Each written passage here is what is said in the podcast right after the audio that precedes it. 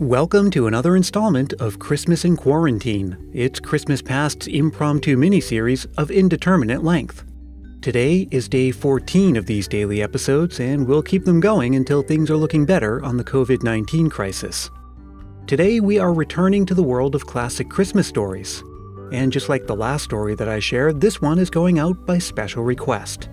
As a matter of fact, a couple of people requested this story, including Michael in Illinois, and Michael wants to say hi. Hello, fellow Christmas Past listeners. My name is Michael, and I'm from Arlington Heights, Illinois. I absolutely love hearing about the origins of different Christmas traditions, along with old time stories. I live with my wife and two boys, four and six. My wife, thankfully, is able to work from home. Without school or daycare, it has fallen upon myself to care for our kids. I'm trying to make the best of it with homeschooling, but it's a very, very difficult task. We only have gone through about one full week now, and I feel as though it's been months. We are practicing social distancing, and I hope everyone else is taking it seriously. Thanks very much. I'd love to share your message with the Christmas Past family. Any well wishes, tips, shout outs, anything at all that you want to share, just record a voice memo on your phone and send it over to ChristmasPastPodcast at gmail.com. Before we get to the story, as always, I hope that you are staying safe and healthy, that you're practicing all of the common sense guidelines, that you're treating the situation with the seriousness it deserves, and that you're taking your advice only from trained medical professionals. Now, today's story is from Charles Dickens's The Posthumous Papers of the Pickwick Club, also commonly known as the Pickwick Papers. There's a section of three stories in the Pickwick Papers that have also been published as their own edition titled Mr. Pickwick's Christmas. One of those stories, the one that you're about to hear, is The Story of the Goblins Who Stole the Sexton. I'm going to break it up into two parts part one today, part two tomorrow. So get yourself nice and cozy because it's story time. In an old abbey town in this part of the country, a long, long while ago, so long ago that the story must be a true one because our great grandfathers implicitly believed it, there officiated as sexton and gravedigger in the churchyard one Gabriel Grubb. It by no means follows that because a man is a sexton and constantly surrounded by emblems of mortality, therefore he should be a morose and melancholy man. Your undertakers are the merriest fellows in the world, and I once had the honor of being on intimate terms with a mute who, in private life and off duty, was as comical and jocose a little fellow as ever chirped out a devil may care song without a hitch in his memory or drained off a good stiff glass of grog without stopping for breath. But notwithstanding these precedents to the contrary, Gabriel Grubb was an ill conditioned, cross grained, surly fellow a morose and lonely man who consorted with nobody but himself and an old wicker bottle which fitted into his large, deep waistcoat pocket, and who eyed each merry face as it passed him by with such a deep scowl of malice and ill humor as it was difficult to meet without feeling something the worse for. A little before twilight one Christmas Eve, Gabriel shouldered his spade, lighted his lantern, and betook himself toward the old churchyard, for he had got a grave to finish by next morning and feeling very low, he thought it might raise his spirits, perhaps, if he went on with his work at once. As he wended his way up the ancient street, he saw the cheerful light of the blazing fires gleam through the old casements, and heard the loud laugh and cheerful shouts of those who were assembled around them. He marked the bustling preparations for the next day's good cheer, and smelt the numerous savory odors consequent thereupon as they steamed up from the kitchen windows in clouds. All this was gall and wormwood to the heart of Gabriel Grubb. And as groups of children bounded out of the houses, tripped across the road, and were met before they could knock at the opposite door by half a dozen curly headed little rascals who crowded round them as they flocked upstairs and spent the evenings in their Christmas games, Gabriel smiled grimly and clutched the handle of his spade with a firmer grasp as he thought of measles, scarlet fever, thrush, whooping cough, and a good many other sources of consolation beside. In this happy frame of mind, Gabriel strode along, returning a short sullen scowl to the good humored greetings of such of his neighbors as now and then passed him, until he turned into the dark lane which led to the churchyard. Now, Gabriel had been looking forward to reaching the dark lane because it was, generally speaking, a nice, gloomy, mournful place into which the townspeople did not much care to go, except in broad daylight when the sun was shining. Consequently, he was not a little indignant to hear a young urchin roaring out some jolly song about a Merry Christmas in this very sanctuary, which had been called Coffin Lane ever since the days of the old abbey and the time of the shaven headed monks. As Gabriel walked on and the voice drew nearer, he found it proceeded from a small boy who was hurrying along to join one of the little parties on the old street, and who, partly keeping himself company and partly to prepare himself for the occasion, was shouting out the song at the highest pitch of his lungs. So Gabriel waited till the boy came up and then dodged him into a corner and rapped him over the head with his lantern five or six times just to teach him to modulate his voice. And as the boy hurried away with his hand to his head, singing quite a different sort of tune, Gabriel Grubb chuckled very heartily to himself and entered the churchyard, locking the gate behind him. He took off his coat, set down his lantern, and getting into the unfinished grave, worked at it for an hour or so, with right good will.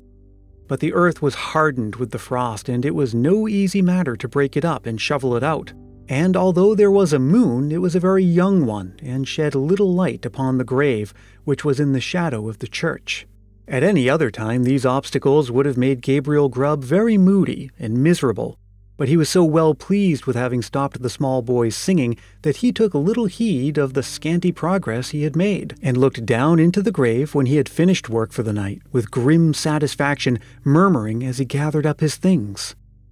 Brave lodgings for one, brave lodgings for one, a few feet of cold earth when life is done.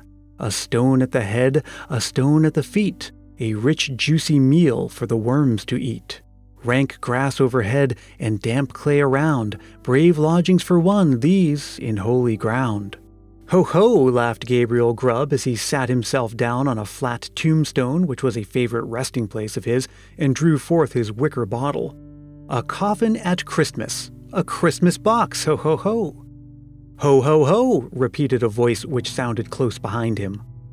Gabriel paused in some alarm in the act of raising the wicker bottle to his lips and looked around.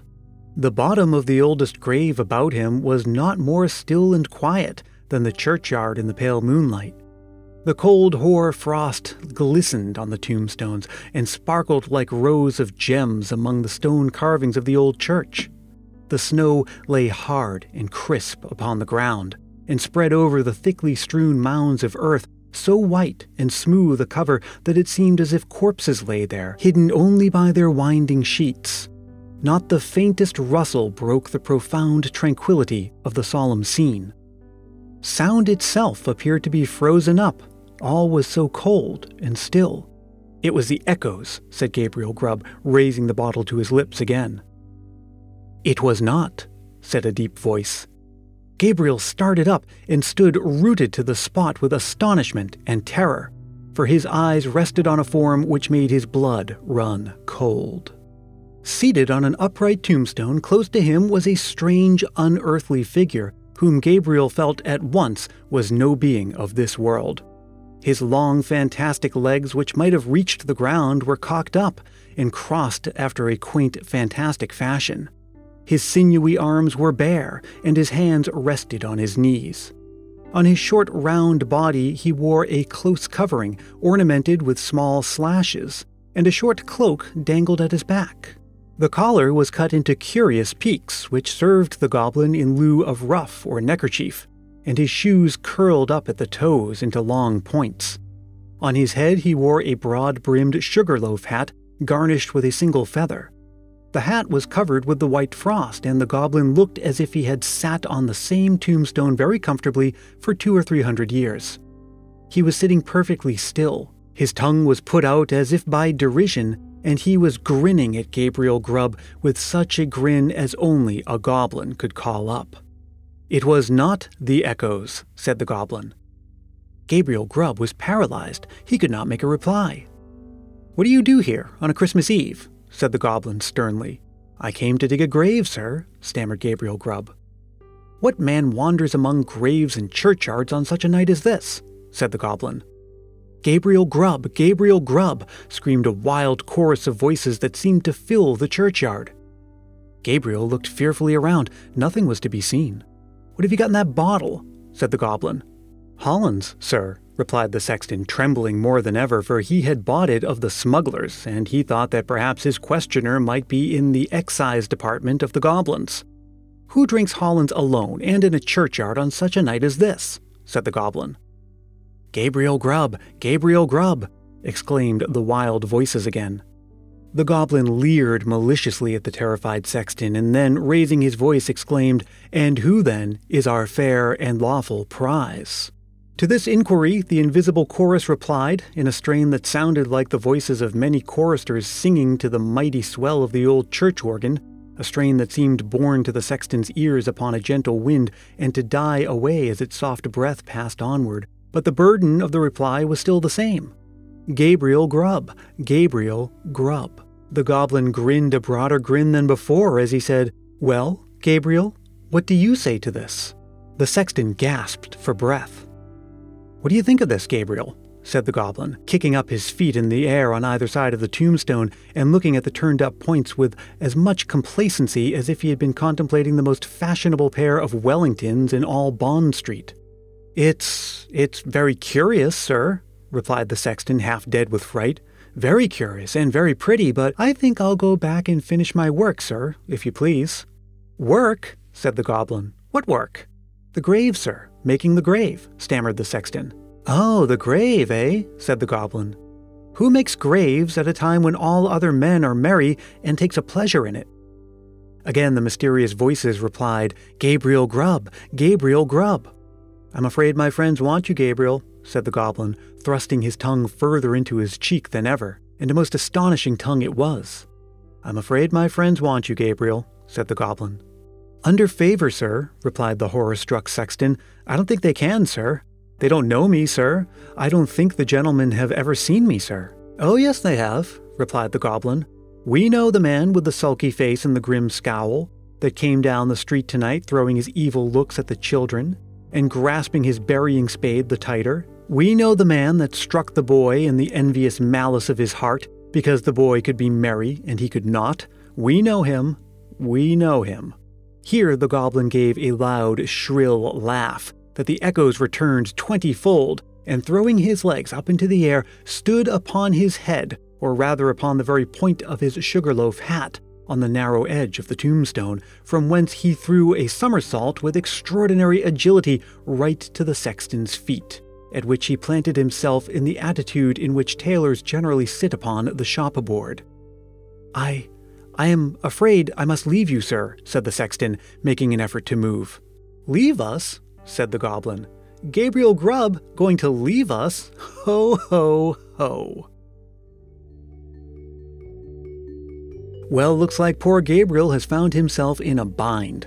You'll have to come back again tomorrow for part two, the conclusion of the story, to find out what happens.